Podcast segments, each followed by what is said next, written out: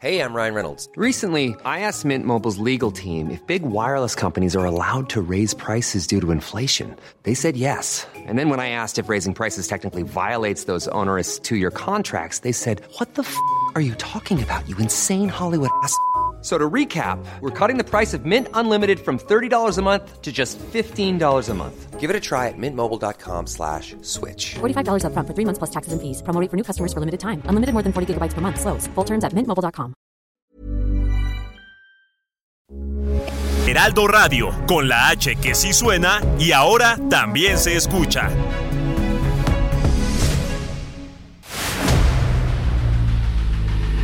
El dedo en la llaga. Había una vez un mundo en el que nadie creía. Un país de historias inexplicables. Una nación con personajes asombrosos. Santo Tomás tenía razón. Hay que ver para creer. El México increíble, las verdades que duelen, la voz de los que callan, el dedo en la llaga. Infórmate, diviértete, enójate y vuelve a empezar. El Heraldo Radio presenta El Dedo en la Llaga con Adriana Delgado. La noche es casi perfecta. Disfrutaremos la vida en los dos porque estamos buscando amor. Y él no espera,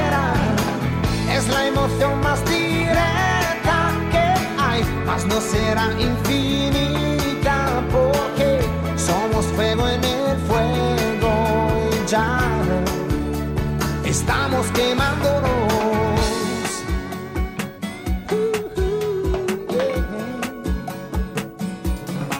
Fuego en el fuego. Esta pasión, la tuya y la mía, es casi un juego Mezcla de música y fantasía hace subir las emociones, todas las sensaciones. eh. Sube hasta el sol y que por tu piel.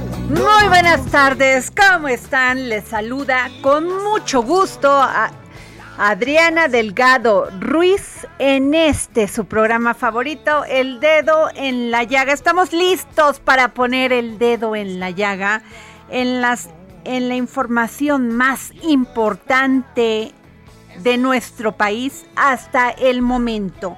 Y nos vamos con nuestro que, bueno, pero espérenme tantito, sí, yo ya bien adelantada, ¿no? Pues hoy es martes 3 de agosto del 2022 y el que está miércoles, fíjense nada más, perdón, perdóname. Miércoles 3 de agosto del 2022 y estamos escuchando Fuego en el Fuego de Eros Ramazzotti porque toda esta semana de lunes, martes, le hemos dedicado las entradas musicales a este gran cantautor romano, sí, de Italia.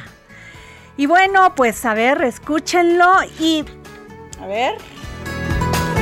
Nos vamos muy rápidamente, porque ya me comí bastante tiempo, con Gerardo Moreno, corresponsal en Sonora del Heraldo Media Group. Y fíjense que el ejército mexicano, elementos del ejército mexicano, lograron el aseguramiento de un total de 70 bolsas de clorhidrato de metanfetamina, mejor conocido como cristal, que tenían un peso aproximado de 32 kilogramos. Y esto fue en Sonora. Gerardo. Hola, ¿qué tal Adriana Mercado? Qué gusto saludarte y también saludar a todo el auditorio ahí del Heraldo. Y efectivamente el día de hoy elementos del ejército pues lograron el aseguramiento de un impactante pues decomiso de drogas ya que se trataba, como bien decías, de 70 bolsas de cohidrato de metanfetamina, que es lo que se conoce como mejor conocido en las calles como la droga del cristal, con un peso total de 32.3 kilogramos. Te platico que este aseguramiento se dio en el puesto de revisión militar ubicado sobre la carretera federal México 15 en la comunidad de Querobabi del municipio de Opodeste, esto al norte de Sonora. Te platico que en este punto se revisan todos los vehículos que van directo hacia la frontera que divide Sonora con Estados Unidos y pues ahí se trata de, de detectar principalmente el traslado de armas de fuego, aunque también de narcóticos. Se trata, te comento que se detuvo en ese lugar a un hombre de 52 años de edad, quien también quedó detenido y pues fue puesto a disposición del Ministerio Público Federal. En total el decomiso eran 70 bolsas transparentes que contenían el cuidado de metanfetamina que pesaron 32 kilos 345 gramos, además de un paquete de plástico envuelto en cinta canera que tenía pues las características de lo que es la cocaína.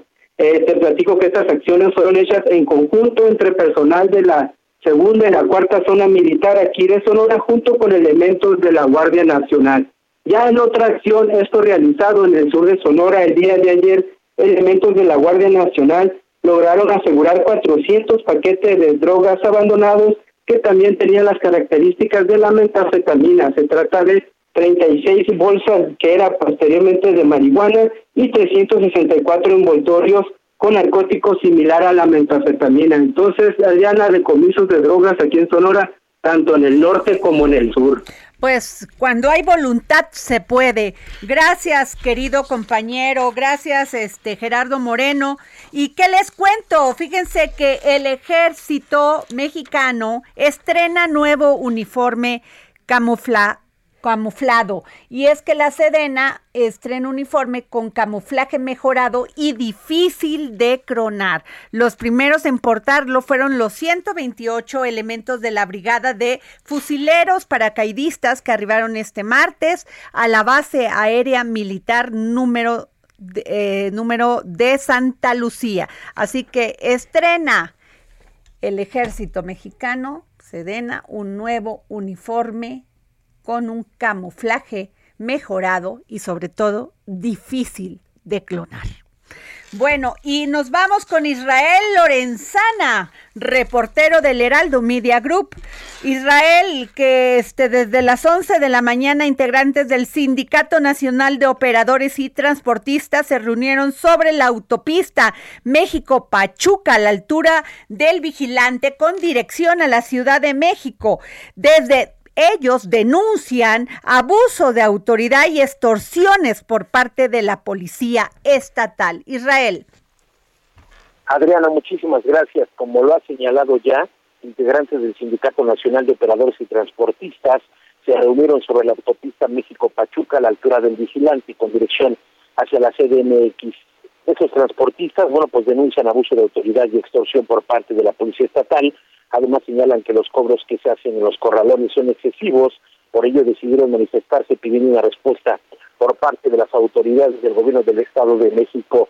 Los manifestantes, Adriana, señalan que pues esta manifestación es totalmente legítima y además sin violencia, fue una manifestación pacífica y además, bueno, pues ellos estuvieron manifestándose sin bloquear la realidad, la autopista en todo momento estuvo libre, donde sí hubo bloqueos fue precisamente en la zona de Nezahualcóyotl, al oriente de la capital, Huahuacán y Bordo de Xochiaca, también en Nezahualcóyotl y Pantitlán, y por supuesto en la caseta de Chalco se registraron esos bloqueos que alrededor de las dos de la tarde se desactivaron después de que acordaron con las autoridades de movilidad del Estado llegar a reunirse para dar una solución a su problema italiana. No, y qué importante Israel Lorenzana que nos des esta información porque no es la primera primera vez que hay denuncias contra esta policía que se encuentra en esta parte de, de, de este, Nesa, de Naucalpan y de toda esta zona que tú bien dices del borde de Sochaca, que este que extorsionan al no solamente a los transportistas, sino también a los automovilistas. Así que pues ojalá escuche el gobierno del Estado de México y ponga orden ahí. Y nos vamos con Alan, Alan Rodríguez, reportero del Heraldo Media Group porque de robo de autopartes, vecinos querían linchar a un ladrón. Y esto ocurrió en Periférico y Eje Sur, en la alcaldía Iztapalapa. Ya tenían amarrado al delincuente a un poste cuando llegó la policía y lo rescató. Y Alan Rodríguez, nuestro compañero, tiene la información. Hola, ¿qué tal, Adriana? Amigos, muy buenas tardes. Pues como lo mencionas, hace unos minutos un delincuente, una persona de aproximadamente 35 años de edad, fue severamente castigado por vecinos de la unidad habitacional Vicente Guerrero de la alcaldía de Iztapalapa, luego de que fuera descubierto prácticamente desvalijando un vehículo al interior de un domicilio particular. Esta persona ingresó al momento en el que el dueño del vehículo salió, nos reporta para comprar su desayuno y al regreso se lo encontró prácticamente en el interior de su unidad particular, ya llevaba consigo la computadora de su automóvil, así como su autoestéreo y prácticamente ya se estaba llevando también las bocinas del carrito de esta persona sin embargo, vecinos de la zona auxiliaron a su compañero e inmediatamente, pues prácticamente desnudaron y amarraron a esta persona a un poste en donde fue exhibido durante algunos minutos en los que algunas de las personas molestas por el robo tan constante de autopartes en esta zona del oriente de la Ciudad de México, pues le estuvieron tomando fotografías, incluso burlándose de esta persona, golpeándolo prácticamente a punto de lincharlo. Fue gracias a elementos de la Secretaría de Seguridad Ciudadana del sector Santa Cruz, quienes llegaron a rescatar a esta persona, la presentaron ante el Ministerio Público, lo pusieron a disposición y ¿qué crees Adriana? Que esta persona ya tenía varios antecedentes por el mismo delito, sin embargo, lo que comenta la autoridad es que la parte denunciante no da seguimiento a lo que es la denuncia y por este motivo es que esta persona vuelve a las calles. Se espera que en esta ocasión esta persona, el afectado, la víctima de este delincuente sí se presente a levantar su denuncia para que así no vuelva a salir a las calles esta persona que ya tenía aterrorizados a todas las personas de la unidad habitacional de Pues mira, se salvó, se salvó, salvó el pellejo, como dicen en Veracruz. Es correcto. Porque ya la gente está harta de que vayan, te quiten tus cosas y no pase nada. Pero bueno, muchas gracias, Alan Rodríguez. Continuamos al pendiente. Bueno, fíjense que una palomita para Horacio Duarte el jefe de aduanas, porque derivado de los trabajos de inteligencia que se realizan en 50 aduanas del país, la Agencia Nacional de Aduanas de México informa el decomiso de 3.014 cartuchos de diferentes calibres en el puente internacional Puerta México, Puerta Nuevo, perteneciente a la aduana de Matamoros, en Tamaulipas. El hecho ocurrió cuando un vehículo, así como si nada, tipo sedán con placas de Tamaulipas, ingresó por el carril nada que declarar que al someterse al mecanismo de selección automatizada le fue asignado de esa, de esa duanamiento libre, o sea, la luz verde, perdón. Sin embargo, personal de la aduana pudo observar que al interior del vehículo se transportaba una cantidad considerable de mercancía sin declarar,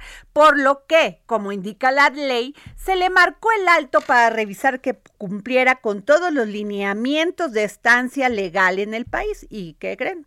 Pues en la revisión física, en la cajuela del automóvil, se localizó una caja de plástico que en su interior contenía estos 3.014 cartuchos de diferente calibre.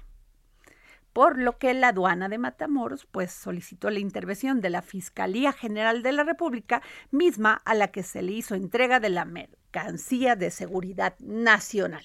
Pues una palomita Horacio Duarte, porque cuando se quieren hacer las cosas se hacen. Aquí está la prueba. Bueno, y como ustedes saben, pues hace unos días yo no he querido tocar este tema porque se llevó este proceso para elegir a los, podría ser los dirigentes de los 300 distritos este, electorales y se hizo un proceso ahí en Morena que hubo golpes, este, sillas, este, de todo. Yo eso también lo he visto en el PRI y también lo he visto en el PAN, ¿no? En el PAN. Y en el PRD, bueno, era la historia de todos los días hace 20 años. Pero yo le pedí, porque ¿quién más para darnos una opinión calificada? Que el doctor Luis Carlos Ugalde, director general de Integralia Consultores y conferencista, y es conferencista y profesor universitario consejero. Y él fue presidente del IFE en el 2003 y 2007. Luis Carlos, muchas gracias por tomarnos la llamada. Con todo gusto, Adriana. Muy buenas tardes. Luis Carlos, Esto que vimos este pasado fin de semana con de Morena en estos procesos este, que llevaron a cabo para la elección de sus dirigentes, pues lo hemos visto en varios, en varios, este, pues también procesos que ha llevado el PRI, el PRD, el PAN. Tal parece que aquí en México no entendemos lo que es comportarse para este pacíficamente, sino que siempre desconfiamos de alguien que milita en nuestro propio partido y desconfiamos del fraude y pues en aquel entonces le llamaban este urna embarazada, ratón loco y 20 mil nombres, este 20 mil nombres para la operación de un fraude en ese sentido. ¿Tú qué piensas? Pienso que eh, lo que ocurrió el fin de semana es reflejo de un movimiento eh, de personas, grupos, tribus, eh, personas que han estado originalmente con López Obrador, otros oportunistas que quieren subirse al carro del poder y que no carecen de reglas, carecen de una cultura eh, organizacional, carecen de mecanismos de convivencia. Y parece que más que motivarlos un proyecto político de un partido que busca ciertas cosas, lo que buscan es subirse al, a la rifa del tigre, eh, ganar el boleto y punto. Y entonces se arrebatan, que es lo que vimos básicamente, se arrebatan eh, las urnas, se arrebatan los votos, queman cuando les conviene, eh, y eso es lo que vimos, que Morena es un movimiento de personas originales que buscan realmente el ideario López Obrador, pero muchísimos que son oportunistas, como lo hay en todos los partidos. Pues así es. Y este Luis Carlos, Luis Carlos, también te quiero preguntar porque pues este ya se están haciendo estos foros para pues dialogar, proponer sobre esta reforma electoral que presentó Morena. Y hay varios puntos que todavía este, pues están discutiendo sobre el financiamiento de los partidos, de el, financiamiento ordinario, remover a consejeros y magistrados para elegir nuevos con voto popular, entre eliminar los 300 distritos electorales y bajar el número de legisladores. Y sobre eso te quiero preguntar, Luis Carlos, ¿Cómo lo ves? Primero, esta iniciativa de reforma que presentó eh, López Obrador no va a ser realidad. Va a ser rechazada si se somete a votación del Congreso porque el gobierno carece de los votos. Entonces, igual que la reforma eléctrica, no va a pasar. Okay. Dos, eh, se están haciendo estos foros de Parlamento abierto porque, creo yo, Morena quiere difundir cómo debe ser la ley en México, la ley electoral, y porque además quiere eh, eh, criticar al Instituto Nacional Electoral y esta es una manera para hacerlo en el Congreso y en todo el país. Tercero, eh, de esta iniciativa de reforma creo yo que hay dos o tres cosas buenas, pero en general me parece una reforma muy nociva sobre todo porque busca desmantelar al Instituto Nacional Electoral, busca politizar el funcionamiento de los consejeros, busca desaparecer el sistema de geografía electoral, tú lo dijiste, de 300 distritos, quiere que todos los diputados sean plurinominales y que eliminemos a los diputados que se eligen de manera directa, pues creo que tiene muchas cosas que son muy negativas. Tiene dos o tres positivas, pero son menores. ¿Cuáles? Por ejemplo, el hecho de que reduce el número de diputados locales, hay algunos congresos en el país que tienen muchos diputados, también reduce el número de regidores en algunos ayuntamientos, lo cual me parece positivo, y la tercera que me parece que puede ser buena es que introduce el tema del voto electrónico ya como un sistema universal de votación en México. Pero lo demás me parece que es muy negativo para el país. El tema del financiamiento público, porque estamos viendo al PRI, al PAN, sobre todo al PRI, que tiene estos problemas al interior del partido que no se pueden organizar, que está este que han perdido todas las elecciones, que muchas veces no son ni competitivos y que les damos los mexicanos mil millones de pesos anuales.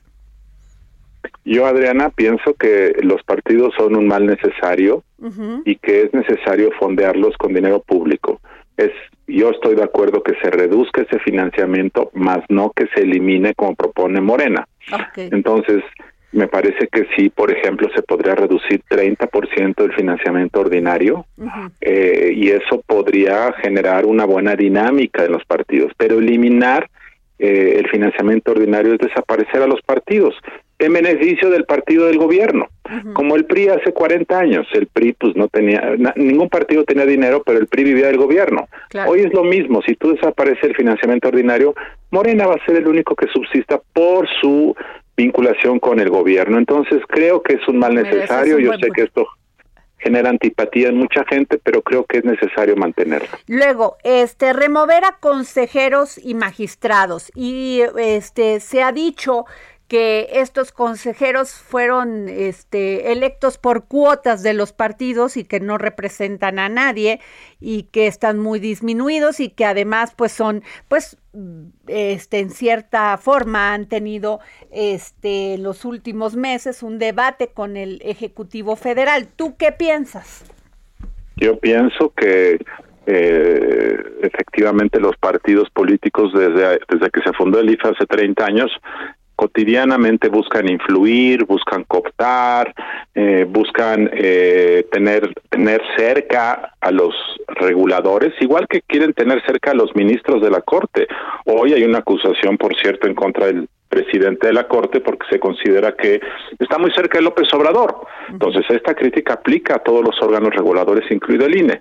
Sin embargo, eh, Adriana, en mi opinión, en el balance lo que hemos visto, y es claro y obvio, es que el INE se ha mantenido más o menos independiente del gobierno. Y eso es un tema muy importante porque siempre el gobierno en turno quiere capturar al órgano que organiza elecciones. El López Obrador propone, y esto me parece súper grave, que los consejeros sean electos por voto popular. Eh, y, y dice que quien va a postularlos va a ser el Congreso, o sea, los partidos. Entonces, según López Obrador, queremos consejeros libres de los partidos, pero los partidos son los que los van a postular y luego tienes que hacer campaña. ¿Cuánto te cuesta una campaña para ser consejero? Pues no sé, 10 millones, 15 millones, 5 millones. Entonces, ¿quién va a ser consejero? pues los que estén cercanos al poder político. Entonces, la idea eh, se cae por sus propios méritos, se cae por su propia carencia de lógica. Y creo que lo que tenemos es el mecanismo mm, que genera un poco más de independencia que sean elegidos por el voto popular. Pues muchas gracias, Luis Carlos Ugalde. Te agradezco mucho que nos hayas tomado la llamada y que nos hayas comentado tu visión sobre estos temas, porque si alguien sabe de procesos electorales, de todo el tema, eres tú. Gracias. Gracias, Adriana. Buenas tardes. Buenas tardes. Pues ahí, ahí tuvo usted la opinión del doctor Luis Carlos Ugalde. Pues muy interesante porque este porque pues el gobierno se este, ha dicho que ellos no confían en el INE, el presidente Andrés Manuel López Obrador, porque pues ellos fueron los encargados de, de, llevar esta elección de Calderón y Andrés Manuel López Obrador en 2006 y que cometieron fraude. Desde entonces siempre los ha, este, pues ha dicho que no confía en ellos, sencillamente. Que eso es lo que ha encarecido la democracia, Adriana, porque entonces todo lo que nos cuestan los candados, la credencialización, en fin, muchísimas cosas. Por esa, por eso que es la desconfianza. Pues vamos, Jorge Sandoval, contigo. Pues mira, te tengo información. Fíjate que el canciller Marcelo Ebrard arrancó este miércoles una visita por Sudamérica para pactar un bloque entre países de América para la explotación de litio, el cual es estratégico, como todos sabemos, para la construcción de autos eléctricos y de baterías. Él dijo, si América Latina se coordina, Argentina, Chile, Perú, Bolivia y México, ah, tendríamos más del 65% pues, de litio de todo el mundo. lo que dice el senador Armenta, que con eso podríamos pagar tres veces la deuda. Efectivamente. Su primera parada será Bolivia y luego irá a Perú mm, a saludar. qué interesante. Hacer todo un frente, ¿no? Del litio. Uh, bueno. Suena, suena interesante, ¿no? Y luego, por otro lado, lo que tú ya adelantabas el día de ayer, Adriana, con esta entrevista que tú le hiciste a Katia Chazarreta, mencionaste que la jefa de gobierno, Claudia Sheinbaum, reconoció a esta Katia con la llave de la Ciudad de México, ¿no? Y eh, por ser la primera mexicana en viajar al espacio exterior y tripulante de la misión MS-1. Y como tú sabes... ¿Tenemos audio? De la, de la jefa de gobierno. Ah, bueno, pues déjenme decirles que a mí me emocionó mucho porque Katia Echazarreta es una joven que, como les dije, les dije ayer, pues ha pasado momentos bien complicados como cuando su padre las abandonó y su mamá siguió adelante y las sacó adelante en Estados Unidos porque las dejó solas y luego este y luego ella pues trabajaba en el McDonald's, cuidaba a su hermana y además estudiaba. O sea, es un ejemplo de vida Katia y qué bueno que ayer Claudia Sheinbaum la reconoció y le dio las la llave de las las llaves de la ciudad. La verdad que emocionante y qué bueno que se le reconoce a mujeres. Y además dijo una cosa muy, muy importante, Claudia, que todas las mujeres pueden llegar a ser presidentas de la República en este país. Sigue a Adriana Delgado en su cuenta de Twitter arroba Adri Delgado Ruiz. Además, te invitamos a enviar tus opiniones y comentarios en texto o por mensaje de audio a través de WhatsApp al 55 2544 3334. Y si quieres escuchar El Dedo en la Llaga de El Heraldo Radio, en cualquier momento y donde quiera que te encuentres, descarga el podcast disponible en Spotify y iTunes.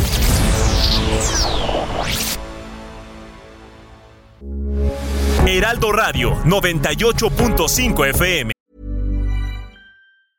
Many of us have those stubborn pounds that seem impossible to lose, no matter how good we eat or how hard we work out. My solution is PlushCare.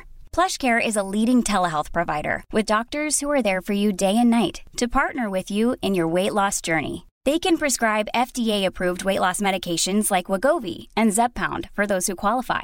Plus, they accept most insurance plans. To get started, visit plushcare.com slash weight loss. That's plushcare.com slash weight loss. Una estación de Heraldo Media Group. Transmitiendo desde Avenida Insurgente Sur 1271, Torre Carrachi, con 100.000 watts de potencia radiada. Heraldo Radio, la H que sí suena y ahora también se escucha.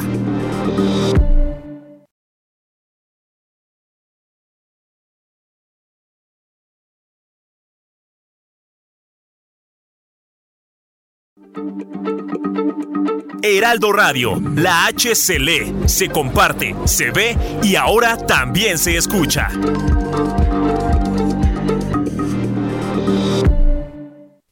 Sigue a Adriana Delgado en su cuenta de Twitter en arroba Adri Delgado Ruiz. Y envíanos tus comentarios vía WhatsApp al 55 25 44 33 34 o 55 25 02 21 04. Adriana Delgado, entrevista en exclusiva al diputado Jorge Romero, coordinador del grupo parlamentario del PAN en la Cámara de Diputados. Estamos viendo estos escándalos que pues se le atribuyen a Alejandro Moreno con estos audios que entiendo son ilegales. También estamos viendo esta crisis al interior del partido, del PRI, ¿Qué tanto le sirve en estas condiciones de imagen a la alianza tener a un aliado como el PRI y un PRD que en muchos estados ya perdió hasta el registro? Mira, nosotros estamos muy conscientes, Adri, que no está pasando el PRI por su mejor momento. También nosotros, como PAN, eh, guardamos mucho la prudencia y el respeto de opinar lo que está sucediendo en otro partido. Quizá en la lógica de que a nosotros tampoco nos encantaría mucho que de otros partidos diputados opinaran qué hacer sobre lo que pasa en el Partido Acción Nacional. Y como te decía, siempre en una decisión hay pros y contras, pero nosotros sí vemos y con mucha preocupación lo que está sucediendo hoy por hoy con el presidente del PRI, porque cuando por ahí de octubre, cuando empezó a sonar mucho el tema de la reforma eléctrica y que el PRI dio a entender que era una iniciativa que pensaba explorarla y analizarla, entonces absolutamente nada en contra del PRI, pero cuando se decide el PRI a, a ejercer dentro de la alianza opositora un voto en contra de esa reforma, entonces viene todo lo que le viene para el presidente del PRI. Yo no habré de ser quien defienda todos los comentarios que, como bien dices, ilegalmente están publicando de él, de las cosas que le atribuyen a él. No habré de ser yo un defensor en automático, pero para nosotros es delicadísimo que precisamente cuando alguien se decide hacer oposición es cuando hay todo un gobierno y todo un aparato que, que, que se dedica violando todas las normas del procedimiento, Adri, a empezar a presionar a un líder de oposición. Pues nosotros lo que creemos es que la razón de ser de la alianza no es la persona del presidente del PRI, no es la persona del presidente del PAN, no es la persona del presidente del PRD, son, son ideas que están en el centro de la decisión, que entre muchas otras son hacer que este país se conserve como república, Adri, que se conserve como un país democrático en donde exista pluralidad. Y en donde a los gobiernos se les pueda criticar, les guste o no a los gobiernos, de Morena, del PAN, del PRI, del PRD, pero que se les pueda criticar como derecho republicano. Jueves, 11 de la noche, El Dedo en la Llaga, Heraldo Televisión. Bueno, y pueden seguir esta transmisión también en vivo por las redes sociales, por Facebook, Instagram, este, Twitter, a las 11 de la noche por el Heraldo Televisión. Este, también en mis redes, este, arroba Adri Delgado Ruiz. Así que no hay pretexto para que no, la, no me vean, oigan. bueno, a ver, y nos vamos a otro tema, porque en las, yo dije esta nota el lunes, porque venía aquí en el Heraldo impreso, que todos los días lo leo religiosamente, y me llamó la atención porque dice que la ciudad de Nueva York declaró estado de emergencia por ser epicentro del brote de la viruela del mono, y estimó que aproximadamente 150 mil, 150 mil neoyorquinos pueden estar actualmente en riesgo de exposición de este virus.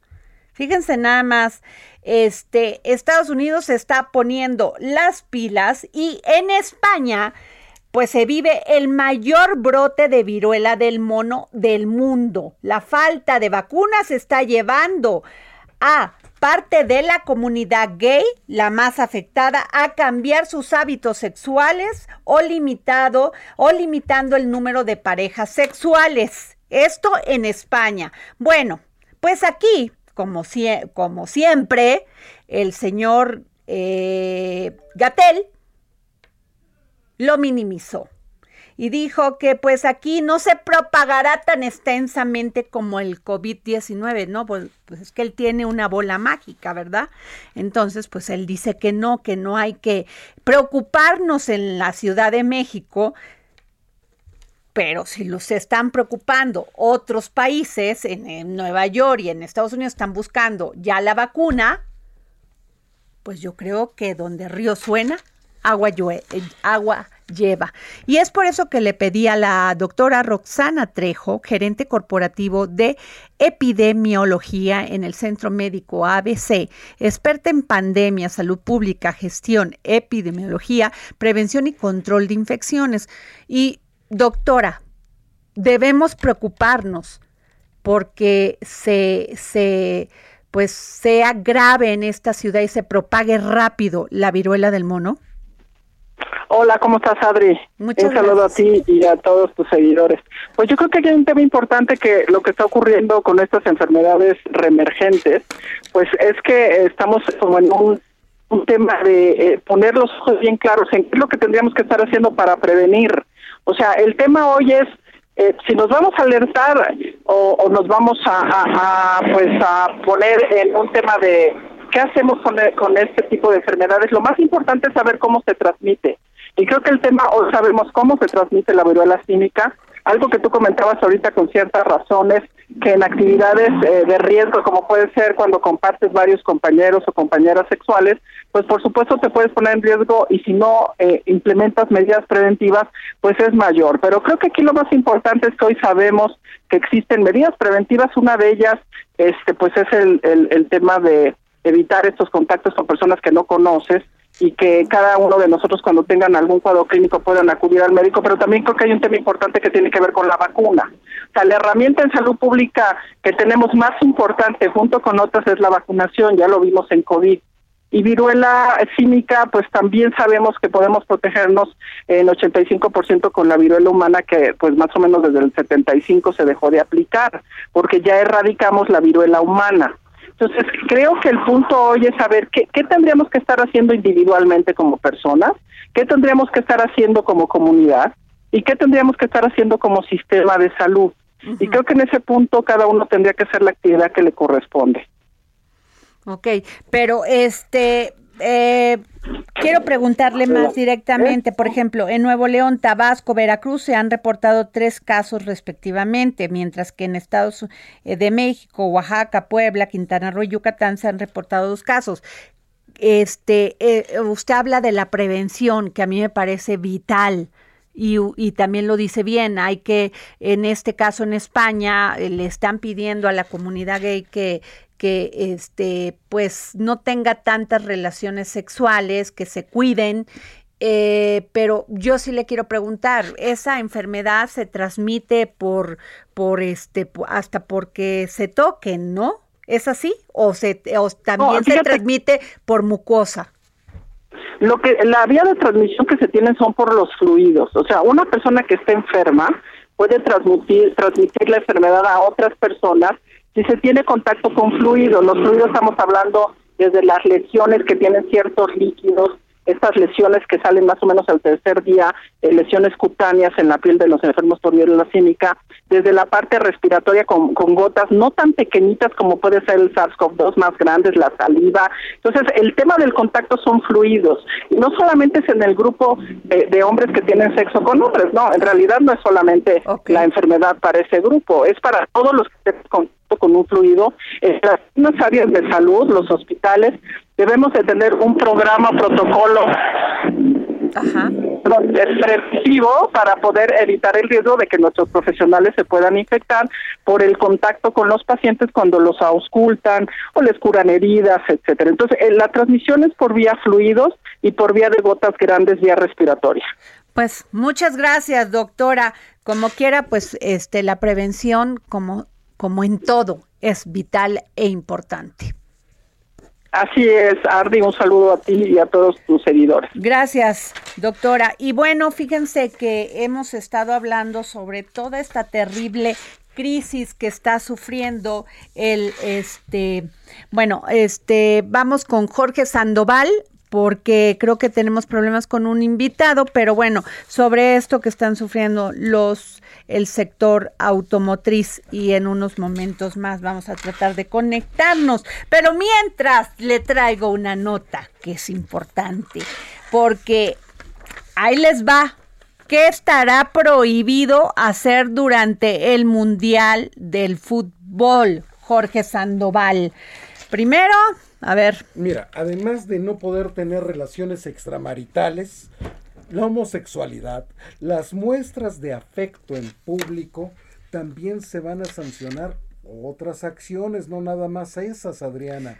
Pero cómo, o sea, a ver, este... Eh, Mira, esta norma va a aplicar tanto a turistas como a los integrantes de las 32 selecciones de fútbol que van a ir. A ver, no se permitirá festejar en la calle por ello, se aplicará la política de cero tolerancia. Todos aquellos que ya están preparados para irse, pues ahí les digo, ¿eh? Cuando se observe a personas bebiendo en espacios públicos o mientras manejan, si cachan a alguien incurriendo en alguna de estas acciones, se harán acreedores de una multa por tres mil reales cataríes, cataríes, que se traduce en más de 16 mil pesos.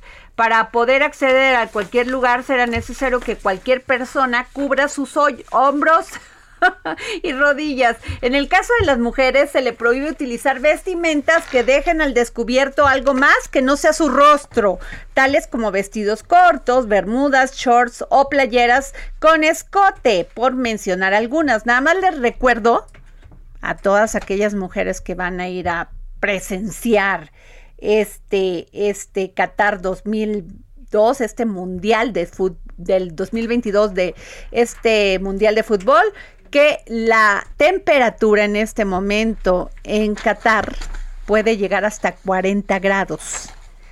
O sea, no se pueden poner blusitas escotadas, ¿eh? Bueno, a ver, este... No, pues así yo no voy a ir, Adriana. Bueno, pues tú ni vas a ir, Jorge. Ah, los turistas que vayan al mundial no podrán acceder este, acceder a Qatar con libros religiosos o pornografía. Esa sí ya se me hace mucha, ni modo que traigas un libro ahí y estos vayan a llevar su Playboy. Exacto. Bueno, nunca sabes, ¿verdad? O sea, ya, mm. ya ni se imprime la Playboy o sí. Pues yo creo que no. Ya, que se y todos llevan su laptop, entonces ahí. Bueno, en el caso que se les encuentre alguno, o sea, que cierren sus teléfonos celulares, autoridades ni tampoco pueden llevar la Biblia, ¿eh? Ningún, o sea, ningún, aunque somos... eso sí me duele, fíjate. Fíjate, ni nada. Autoridades correspondientes procederán a confiscarlos. No se pueden tomar fotografías de otras personas. Dependiendo de la situación, se podría imponer multa o hasta horas de arresto. Eso sí no le entendí. O sea, no te puedes tomar fotografías tú y, o sea, sí, a ver, tómate una selfie. O, sea, bueno, esa no la entendí. Este, la seguridad de cada aficionado es una es de suma importancia para nosotros.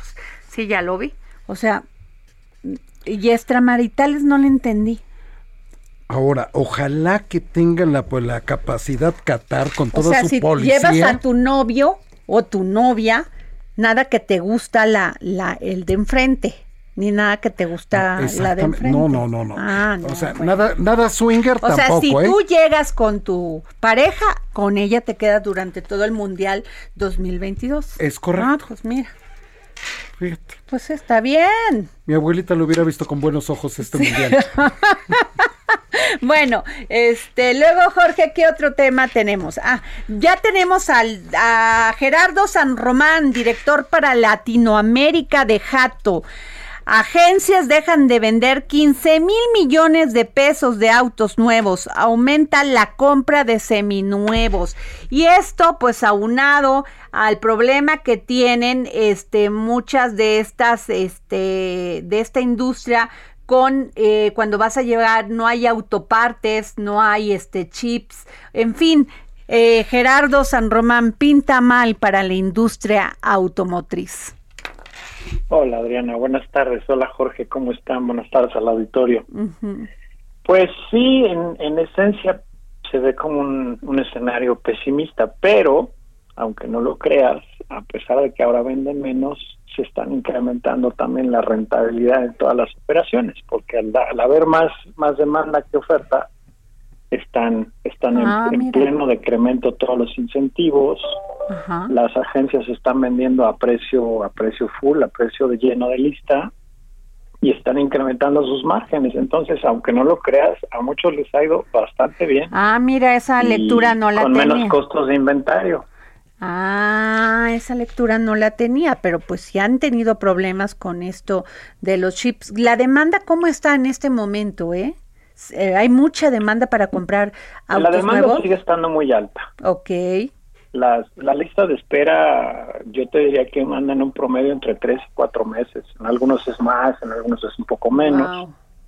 En promedio yo te diría que son entre tres y cuatro meses. Y bueno, pues, que todos hemos aprendido a administrar esta escasez de vehículos y de optimizar todo lo que son las ventas, especialmente los distribuidores. Lo que nosotros puntualizábamos en ese reporte era precisamente que existe, vamos, esta capacidad de poder haber capitalizado esos 15 mil millones de pesos, pero desafortunadamente no hay suficientes vehículos como para darle salida a esa, a esa capacidad. Y México no es la excepción, ahorita es una situación que en todo el mundo está, está pegando. Claro, oye, y también eh, ayer leí una nota aquí en nuestro, en nuestro Heraldo de México impreso, donde los precios para mantenimiento y la reparación de vehículos registraron en junio de este año los mayores incrementos en 20 años. Ahí habría que entrar al detalle, Adriana. No mm. es así como como en todos los aspectos, ¿no? Es como es como, mira, es como cuando te dicen, cayeron las ventas 10%. Bueno, cayeron todas las ventas realmente. Hay que verlo un poco más a detalle porque probablemente haya segmentos donde el incremento fue mayor o el incremento fue menor. Entonces habría que ponerle un poco más de, granular un poco más ese tipo de resultados. Pero sí, definitivamente había un incremento generalizado en todo, sobre todo en insumos y en materias primas. El acero subió, el aluminio subió, este, faltan materiales este, básicos para, para generar situaciones hasta, por ejemplo, balatas de carros, ¿no? Hay hay escasez de materiales como baquelita, o sea, ahorita todo está escaseando de alguna forma, ¿no? y no solo por efecto de los semiconductores, también por el efecto del la el impacto que tuvo la pandemia en temas de logística, ¿no? Ya los costos de la logística de todos los envíos, de todas las cadenas de insumos se dispararon de manera brutal. Ajá. Pues entonces, este, pues qué bueno, fíjate que salvo esto, que este, y mira qué buena noticia me estás dando porque yo pensé que estaban pasando por una situación eh, más crítica, pero esto que me dices que menos inventarios, pero que tienes este peticiones ya hasta de cuatro meses, cinco meses por, por clientes, pues es muy buena noticia. Gracias, Gerardo. Al contrario, un placer a sus órdenes. Gracias. Bueno, pues este Jorge Sandoval, Estábamos hablando de notas muy importantes en este, en este dedo en la llaga. Y bueno, les cuento otra de Elon Musk contra Twitter.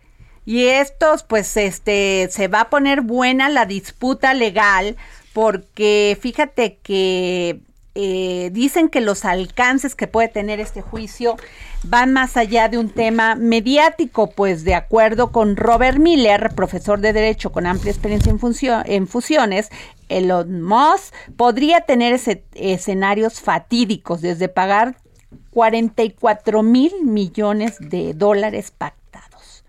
Y es que acuérdate que Elon Musk primero compró el 9.2% de las acciones de Twitter entre abril y días después, entre abril y, este, y marzo y abril, y después empezaron los rumores de una compra mayor. Primero se mencionaba que sería posible una adquisición por 43 mil millones de dólares. Sin embargo, la oferta que hizo Elon fue por 44 mil millones de dólares. Y este, eh, Brett Taylor, presidente independiente de la Junta Directiva de Twitter, señaló que llevaron a cabo un proceso reflexivo e integral para evaluar la propuesta de Elon con un enfoque deliberado en el valor, la certeza y la financiación. La transacción propuesta genera una prima de efecto sustancial y creemos que el mejor camino para este a seguir para los accionistas de Twitter. Y luego Elon pues dijo que ya no quería que porque en la red social, en Twitter, había muchos bots, que había muchas, este, que, este, que había muchas cuentas falsas y que pues ya no le convenía, pero pues no es así de fácil. Pues no, Adrián, es como en el póker, tienes que aguantar la hablada. Pues o sea, tienes que pagar forzosamente. Si tú ya hiciste, hasta yo ya te, te, perjudiqué. Si alguien lo iba a comprar, pero yo dije que te lo iba a comprar y lo tengo apartado y a la larga, después de meses, ya no te compro, pues dices, pues me perjudicaste, me tienes que pagar algo por el tiempo que me tuviste parado. Bueno, pues fíjate que dijo el, el empresario, consideró Elon más, así como si fuera mi compadre, ¿verdad? el empresario pues, consideró que la cifra era inexacta. Incluso mencionó que las cuentas falsas podrían representar más de el 20% de los 229 millones de usuarios, usuarios activos diarios, diarios monetizables. En fin, pero si a ver cómo va a parar este tema. Pero bueno, a ver, tú tienes más información. Más información, Adriana pues o volvió a salir a los medios una mujer muy mediática, que todo mundo dijo que era guapa, la reina del Pacífico. Y salió nuevamente a los medios acusando nada más. Sandra Ávila, ¿no? Sandra Ávila, mejor conocida. Bueno, es que a ella la, la extraditaron incluso a este, a Estados Unidos en todo este tema de la guerra contra el narcotráfico que emprendió eh, Felipe Calderón y bueno, este García Luna. Entonces ella acusa, pero a ver, dijo una cosa muy interesante, a ver, ¿la puedes decir? Pues sí, mira, ella dijo, acusó al expresidente Calderón que, que de colaborar con cárteles durante su sexenio, pero lo que ella dijo quiero decirle muy especialmente al expresidente Felipe Calderón que su sexenio es el más cruel y fatal que ha tenido México. Un sexenio sangriento donde no lo digo yo, lo dicen las estadísticas, ha sido el sexenio donde hubo más violaciones a los derechos humanos y a la ley, donde fui su chivo expiatorio. Wow, así lo dijo con todas las ah, palabras y creo que se lo dijo a un youtuber, porque ahora ella tiene cuentas en TikToks donde da recomendaciones de belleza, da este y habla de todo lo que vivió durante este este, este toda su etapa. toda su cárcel, toda la etapa de cárcel en Estados Unidos y bueno, pues se le fue a la yugular a, a Felipe Calderón.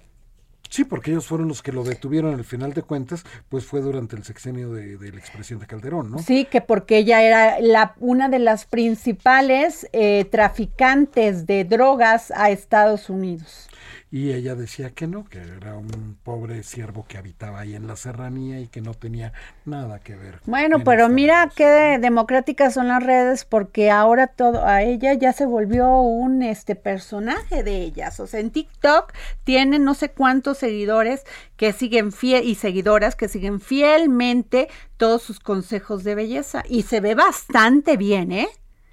Es ella igual que el Baester Gordillo, salieron de la cárcel, pero rozagantes, con nuevos bríos, con nuevos ánimos.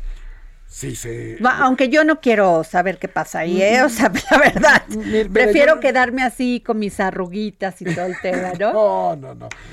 Yo no voy a comentar nada sobre la belleza de estas señoras porque si no corro riesgos, mi integridad física corre severos riesgos. pues tú no debes de, comentar, corazón. Todas las mujeres somos hermosas. Así es. Así les guste o no. Oye, Jorge, libros, tenemos dos libros, rápido. rápidamente. Prisionero del sistema, escrito por Rafael Méndez Valenzuela, por cortesía de Grijalbo al primero que siga y que le diga Adriana Delgado en arroba Adri Delgado Ruiz. Yo quiero El prisionero del sistema de Rafael Méndez Valenzuela.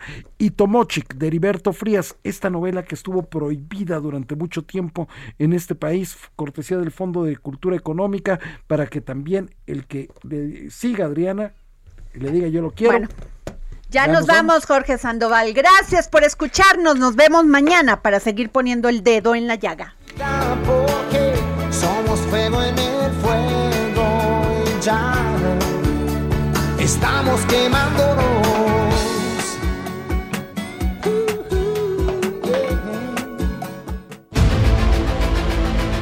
El Heraldo Radio presentó El Dedo en la Llaga con Adriana Delgado.